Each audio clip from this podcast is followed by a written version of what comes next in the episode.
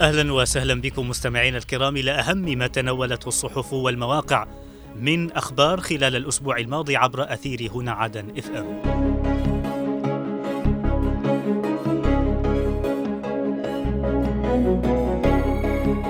البداية من موقع المجلس الانتقالي ومنه نقرأ خلال تدشينه أعمال الاجتماع التأسيسي لمجلس العموم الجنوبي الرئيس الزبيدي يؤكد أن السبيل الوحيد لإحلال السلام يتمثل بفك الارتباط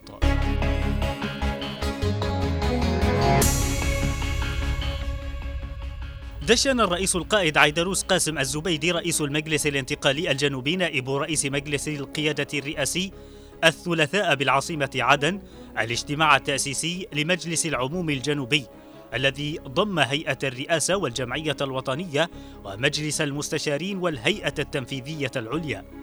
وألقى الرئيس القائد خلال انعقاد الاجتماع كلمة أكد فيها أن مجلس العموم يجسد الاصطفاف الوطني الجنوبي ومن شأنه أن يعزز الأداء السياسي والبناء المؤسسي لاستعادة الدولة مشددا على ضرورة تكثيف الجهود وحشد الطاقات والإمكانات خلال المرحلة الحالية مشيرا بأن السبيل الوحيد لإحلال السلام يتمثل بالعودة لوضع الدولتين لما قبل عام تسعين. وأوضح الرئيس في كلمته أن تماسك الجبهة الداخلية يعد حجر الزاوية في الدفاع عن قضية شعب الجنوب واستعادة الدولة لافتا إلى أن المجلس الانتقالي ينتهج طريق الحوار لتجاوز البيانات وتوحيد الصف الوطني ومؤكدا استمرار الحوار مع القوى الوطنية.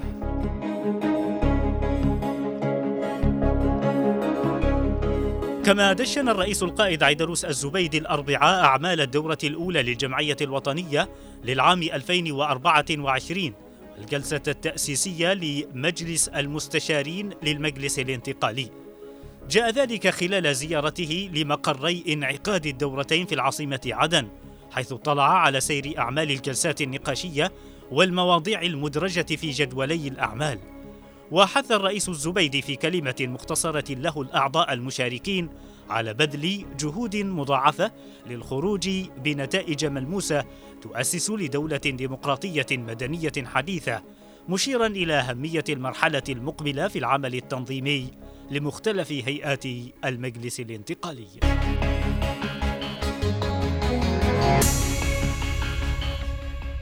وإلى موقع درع الجنوب مستمعين ومنه نقرأ الرئيس الزبيدي القوات المسلحة الجنوبية أثبتت جسارتها في الذود عن حياض الوطن وصون مكتسباته. الجمعية الوطنية تشيد بأدوار القوات المسلحة الجنوبية وتؤكد أنها السياج المنيع لحماية الجنوب وشعبه. الجالية الجنوبية بالسعودية والدول الخليج تؤيد البيان الختامي الصادر عن مجلس العموم الجنوبي.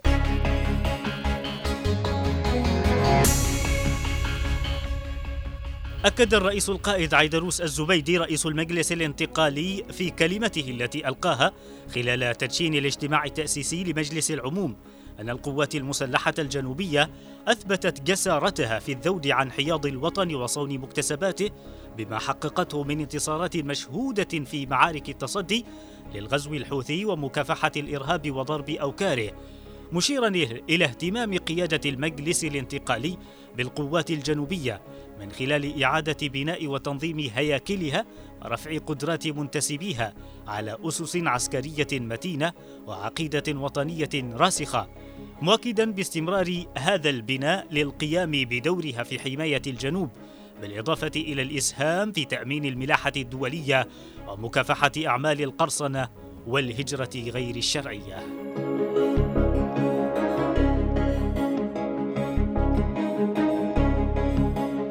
حيت الجمعية الوطنية للمجلس الانتقالي الجنوبي جسارة واستبسال القوات المسلحة الجنوبية في الدفاع عن حياض الجنوب وأمنه واستقراره مشيرة إلى أنها ستظل السياج المنيع لحماية الجنوب وشعبه وتأمين مكتسباته الوطنية منوهة على ضرورة الاهتمام بهم من خلال تأمين أوضاعهم المعيشية والتسريع بعملية هيكلة القوات والوحدات العسكرية والأمنية وفق الأسس المجسدة لروح الانتماء الوطني.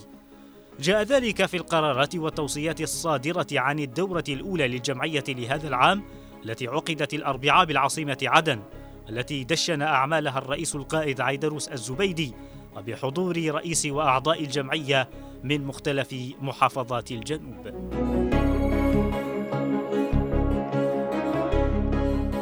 أعلن المجلس الأعلى للجالية الجنوبية بالمملكة العربية السعودية ودول الخليج في بيان صادر عنه تأييده لبيان الاجتماع التأسيسي لمجلس العموم الجنوبي.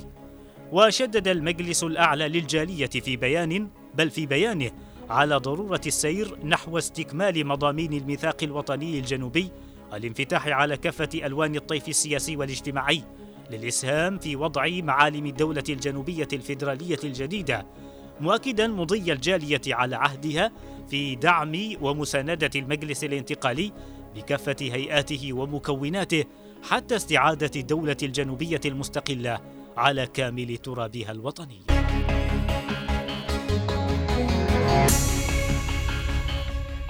وإلى موقع عدن 24 مستمعين ومنه نقرأ الخبجي مجلس المستشارين رافد رئيس للانتقال وشعب الجنوب.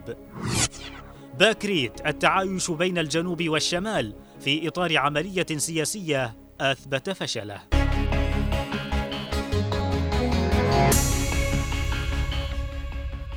أكد رئيس الهيئة السياسية رئيس وحدة الشؤون بل رئيس وحدة شؤون المفاوضات بالمجلس الانتقالي ناصر الخبجي أن مجلس المستشارين يعد الغرفة التشريعية الثانية بجانب الجمعية الوطنية مشددا بضرورة العمل الجماعي بما يسهم في تحقيق الأهداف المشتركة.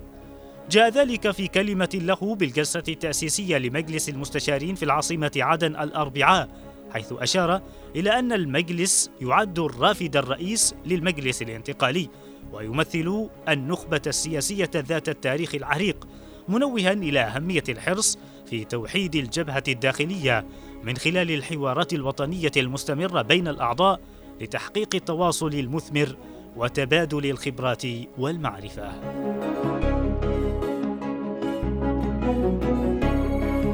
أكد عضو هيئة رئاسة المجلس الانتقالي الجنوبي الشيخ راجح باكريت أن التعايش السياسي بين الجنوب والشمال في إطار عملية سياسية واحدة أثبت فشله وقال باكريت في مقابلة مع قناة عدن المستقلة إن فكرة التعايش بين الشعبين قد انتهت منذ حرب عام 94 مشيرا إلى أن عودة الدولتين إلى حدودهما قبل عام 90 يمثل الحل الأمثل. وفيما يتعلق بالنزوح من الشمال إلى المهرة أشار باكريت إلى أنه يتم بطريقة غير منظمة لافتا إلى أن ذلك يضر بمصلحة أبناء المحافظة الذين لا يتلقون الدعم الكافي من المساعدات الإنسانية.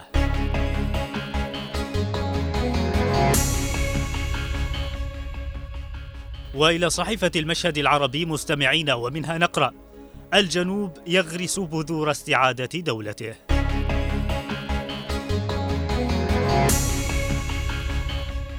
نحو الغاية المنشودة المتمثلة باستعادة الدولة الجنوبية المستقلة على كامل ترابها الوطني لما قبل الحادي والعشرين من مايو عام تسعين يمضي المجلس الانتقالي في انخراطه بالجهود التي تدحض التحديات المحيطة بالوطن. أحدث تلك الجهود انعقاد مجلس العموم الجنوبي والدورة الأولى للجمعية الوطنية للعام 2024 والجلسة التأسيسية لمجلس المستشارين والتي حملت رسالة مفادها إصرار الجنوب على استكمال مسار استعادة الدولة وفك الارتباط ودحر أي مخططات قد تعيقه عن تحقيق ذلك. بناء دولة ديمقراطية حديثة قوامها احترام النظام والقانون كان تصريحا لافتا للرئيس الزبيدي أثناء تدشينه الدورة الأولى للجمعية الوطنية لعام 2024 والجلسة التأسيسية لمجلس المستشارين ما يؤكد مضي المجلس الانتقالي في رسم إطار واسع لطبيعة الجهود التي ينخرط فيها لتحقيق هذا الحلم الشعبي الأصيل. ومفاد ذلك أن الجنوب يتبع مسارا ديمقراطيا لبناء دولته الحديثة. غرس بذور دولة الجنوب واستع... واستعادتها قوية ويافعة مهمة حملها على عاتقه الرئيس الزبيدي.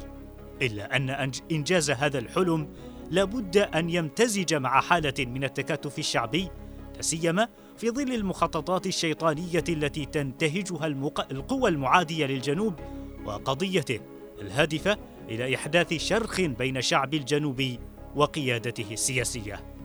توطيد مسار التكاتف الشعبي مدعوما بتعزيز حالة العمل المؤسسي في الجنوب، كما وجه الرئيس الزبيدي سيكون العنوان الأبرز لمسار استعادة الدولة من خلال إجراءات حازمة وحاسمة تحمي قضية الشعب ومساراتها.